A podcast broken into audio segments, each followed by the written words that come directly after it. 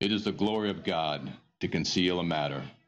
To search it out is the glory of kings. This is the Message to Kings podcast.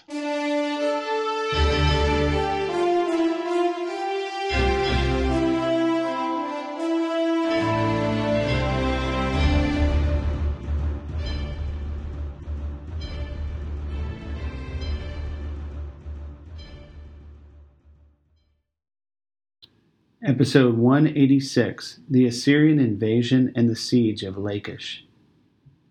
Sometimes prophecies are just so accurate they freak me out. Try this one. Micah 1:13. You who live in Lachish, harness fast horses to the chariot. You are where the sin of daughter Zion began, for the transgressions of Israel were found in you. Therefore you will give parting gifts to Moresheth Gath. The town of Achzib will prove deceptive to the kings of Israel. I will bring a conqueror against you who live in Mareshah. The nobles of Israel will flee to Adullam. Shave your head in mourning for the children in whom you delight. Make yourself as bald as the vulture, for they will go into exile. Something happens in Hezekiah's heart after he defeats the Philistines. He starts to give in to pride. He worships less. He gets more self centered. He marvels at what he has done, not what God has done. As the engineering project comes to a successful end, he gloats in his successes, and combined with the mistreatment of his father, this I'm speculating about, causes his health to plummet. Hezekiah falls deeply ill just as they receive the expected word of the invasion of Philistia by Assyria. Now, we discussed pride many times before. It's the faith in one's own ability and taking credit for what is not yours, for elevating yourself over God, becoming self important, self centered. David fell for this, Solomon did as well. The devil was the first to do it. We have to be humble and meek before our God. The meek shall inherit the earth. The poor in spirit, theirs is the kingdom. Hezekiah became prideful in his high station, and he felt the effects quickly. The fascinating thing is that Hezekiah's name means Jehovah is my strength. God is my strength. And when Hezekiah was at his best, God was his strength. When Hezekiah was at his lowest, he was his strength. The power of the flesh only gets us so far. In the case of Hezekiah and his pride, he simply put his faith in his circumstances and what he achieved on his own, and when it all fell apart, he literally fell apart. When the Assyrians destroyed many of his cities and bad news came from everywhere, fear and anxiety, which Hezekiah was previously protected from in God's presence, came in like a flood, consuming him. The power of his flesh became his weakness, and his immune system failed to work for him as he fell deathly ill. So, on a personal level, I've wondered about Hezekiah's illness for years. All through the Old Testament, you can find cause and effect. Sin leads to judgment and death. Faithfulness to God, which leads to physical and spiritual success, blessing, favor, and honor. It's a practical workbook for life, the Old Testament. There are some exceptions like Job, which challenge us, but in the end, they shouldn't be our examples for theology because Job ended up twice better off than when he started. Good always triumphs, and God is good, the devil is bad, and we can create a simple linear understanding during the Old Testament times of the goodness of kings in parallel with their people and their kingdoms. Another one of these exceptional cases, like Job, is Hezekiah and his illness. Yes, he gave in to pride, but that's it he'll do something terrible later on with the the temple doors, which partially might explain some things, but I believe something else helps to explain Hezekiah's illness better. Pride, in a very short sense, is no invitation for an early death. Now, I don't think Hezekiah is even in his 40s, and he's doing amazing as a king, for a deathly illness to hit a godly king, there deserves more explanation or study. Now let's get to my speculation. So the Bible says he gave into pride, and this was part of his reason for his sickness. But I want to suggest another Ephesians 6. Children, obey your parents in the Lord, for this is right. Honor your father and mother, which is the first commandment which with a promise, so that it may go well with you and you may enjoy long life on the earth. I am suggesting that Hezekiah dishonored his father and legally opened the door for this fulfillment of the second commandment to not occur. The only way out was prayer, and with Hezekiah confessing through the accounts in the Bible that he had pride, he, he was confessing he probably did this, and then also we'll find out later he prayed. By dishonoring his father, he invited an early death, for the enemy is looking for all sorts of legal reasons for him to steal, kill, and destroy. And we know the devil wanted nothing more than to take out Hezekiah. Here's the commandment again Honor your father and mother, so that it may go well with you, and that you may enjoy long life on the earth. Are you a man of woman of honor? Please make this a priority in your life. If you have, God has promised you a long life. If you haven't, take Hezekiah as your example on what to do as this account continues. Regarding promises such as this one, you can track this specific promise through the Bible and world history. I've considered it a bit of a Bible case study. More likely than not, it truly holds and especially when it comes to assassinations you know like a person kills a family member to take the throne what's that enormous percentage like 80% likely that they'll be assassinated? They definitely didn't honor. So those who honor their ancestors typically find they have a longer life.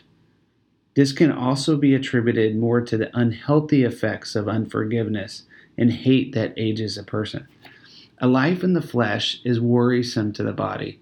It causes age and unhealthy fear in the mind. Honor doesn't mean you follow the previous path of a previous generational sinner, but honoring them in the right godly sense of, of identifying their godly attributes, what they're good at, being kind to them.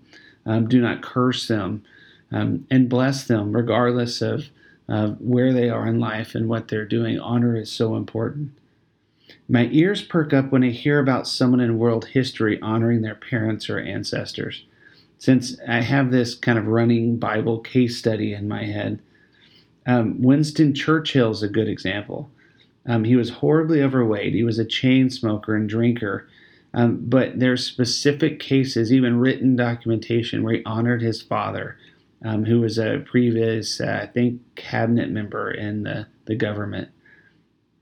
Um, Winston Churchill lived into his 90s. He's a notable one I remember, and there's so many others. Um, honor your family, it's a commandment. If you have failed in this commandment, follow Hezekiah's example. More to follow on this. Now, Hezekiah is nearly on his deathbed, but he finds the strength to get around. And the more reports he hear about the Assyrians, the worse he gets. The brutality, the death toll, the loss of huge portions of his army, civilians being hauled away to Assyria. The reported strength of the Assyrian army was a quarter of a million men. All organized, well trained, experienced in warfare, full time conscripted, boot wearing soldiers.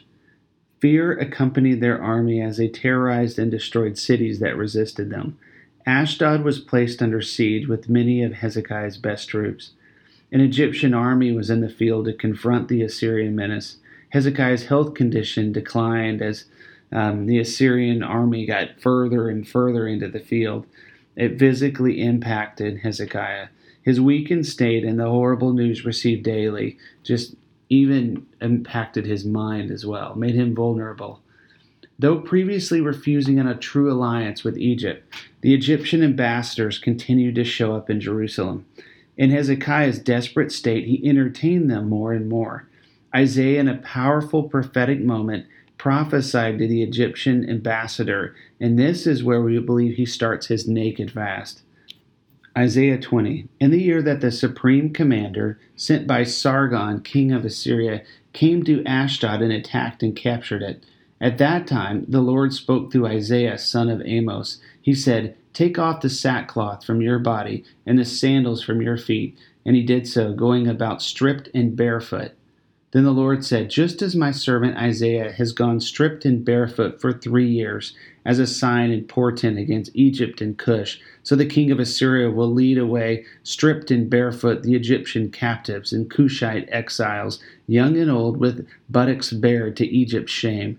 Those who trusted in Cush and boasted in Egypt will be dismayed and put to shame. In that day, the people will live on this coast will say, See what has happened to those we relied on, those we fled to for help and deliverance from the king of Assyria. How then can we escape? Hezekiah listens to Isaiah, but still entertains the Egyptian ambassador, but apparently never truly signs an alliance with Egypt but his heart is lured, and the soul ties are reaching for him. In the end, the radical fast of a naked Isaiah in the palace was probably enough to keep him from signing any formal alliance, which would have been a snare to him. Isaiah is officially naked for the next three years. If you're ever in a church and they want to do a fast, the Daniel one's good. Moses intense, Jesus fast is nearly impossible. There is the Esther fast, just don't do the Isaiah fast it's naked. History records the Egyptians fielded a huge army and confronted the Assyrians near Ashdod, and the Egyptian force was soundly defeated. The defeat was so thorough, Ashdod fell, and the Assyrians turned towards the highlands and the roads to Jerusalem. All of Hezekiah's gains in Philistia were removed from his governance, and Israel stood alone against Assyria.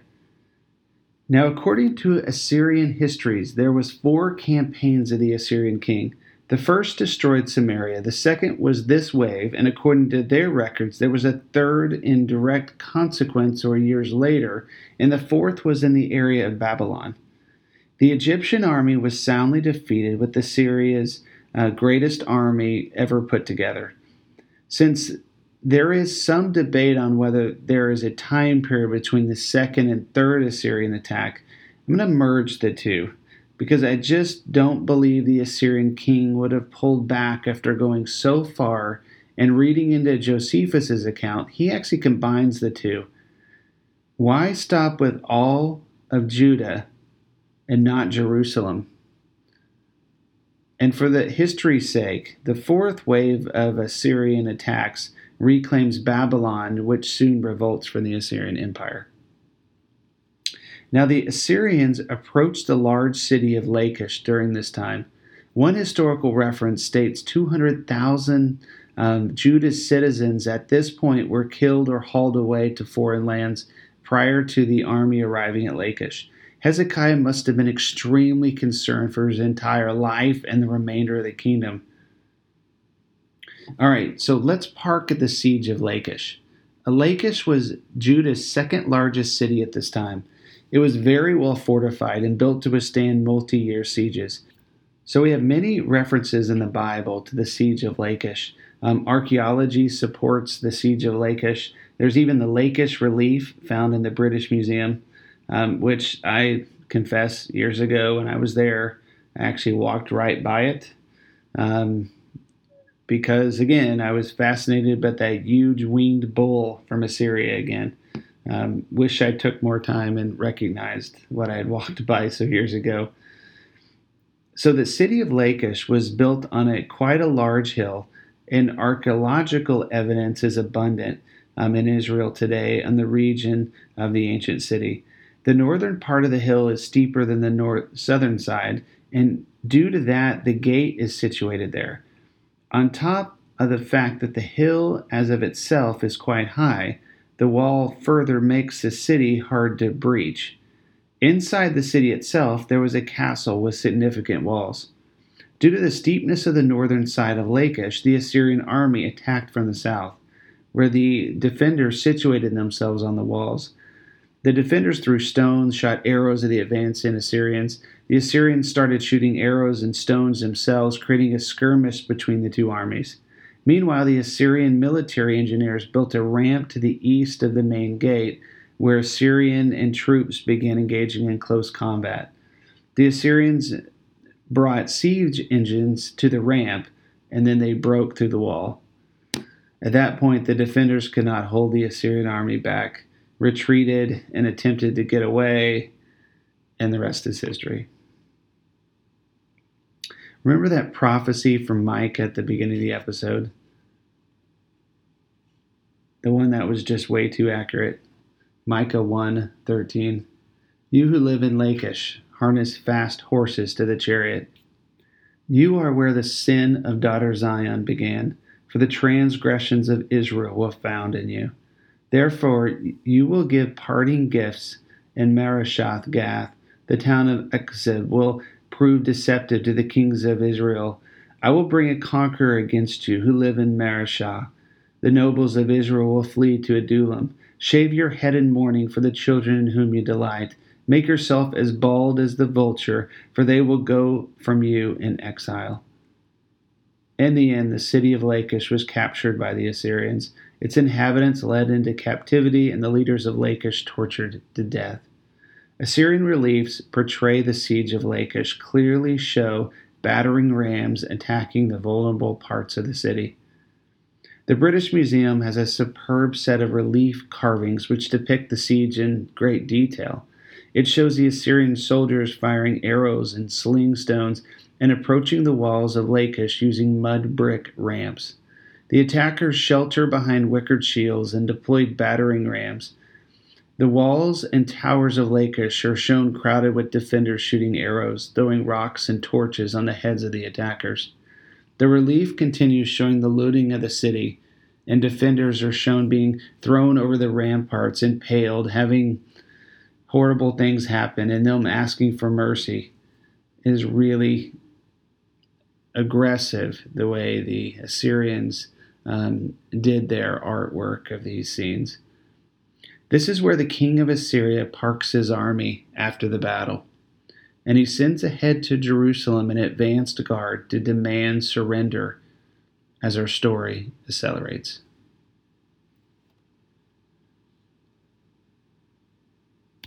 To conclude this episode of Message to Kings, God, the perfect scriptwriter, is telling an unbelievably awesome story with incredible detail.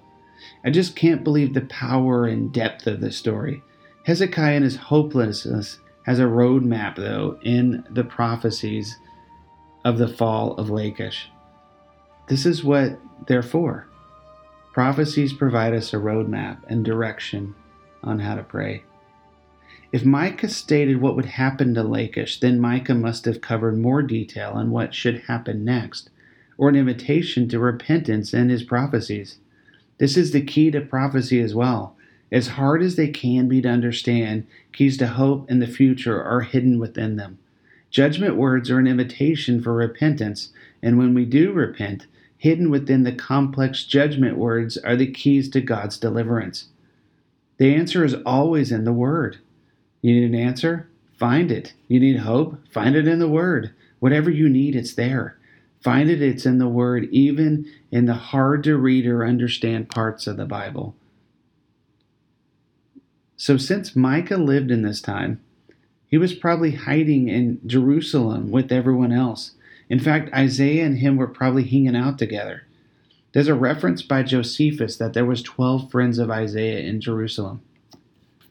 Micah literally holds the hope that the king needs. The next section of the scrolls of Micah, or as we know it, would be chapter 2. It was potentially delivered by someone to the ailing king Hezekiah to make sure he read it again. Micah 2:12 I will surely gather all of you Jacob I will surely bring together the remnant of Israel I will bring them together like sheep in a pen like a flock in its pasture. The place will throng with people. The one who breaks open the way will go up before them.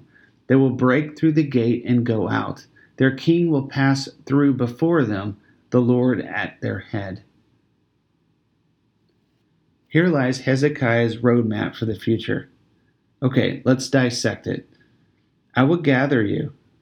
Jerusalem was the safe last haven of all of Israel, basically gathering has occurred like sheep in a pen. In fact, uh, the Assyrian chronicles even say something like a, uh, um, Hezekiah was like a bird in a cage. The place Jerusalem was thronging with refugees, which was horrible for siege warfare, by the way. Now, what do you do with the rest? The one who breaks open the way will go up before them. They will break through the gate and go out. The king will pass through before them, the Lord at their head. First of all, Hezekiah needed to repent, and he's on the way. And we'll cover his repentance in the next episode. The one who breaks open the way will go before them. It's almost a riddle. And I've got to think all the prophets and the king and his advisors are chewing on these words. The king must pass before them. Well, the king can hardly get around and pass before anyone because he's sick. Now, he can't do this, but the Lord at their head is good. Hezekiah probably has a thousand ways to fulfill this, but none of them with the correct fulfillment of the word.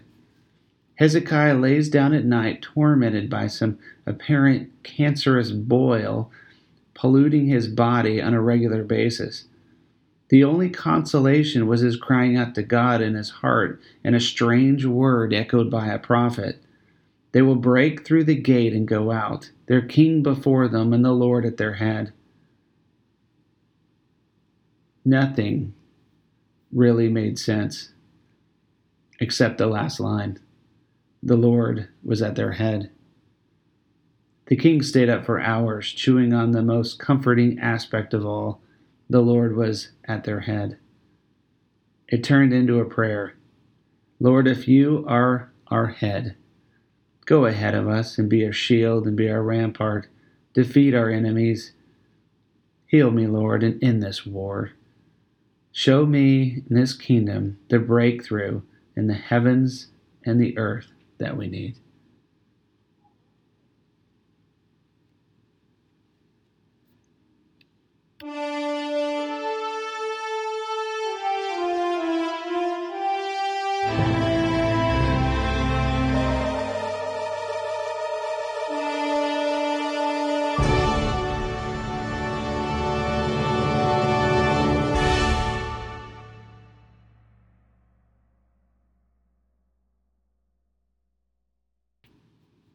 Thanks for joining us for this episode of Message to Kings. Feel free to visit the website, messagetokings.com, share the Facebook page if you want to chat. Email us at messagetokings at gmail.com.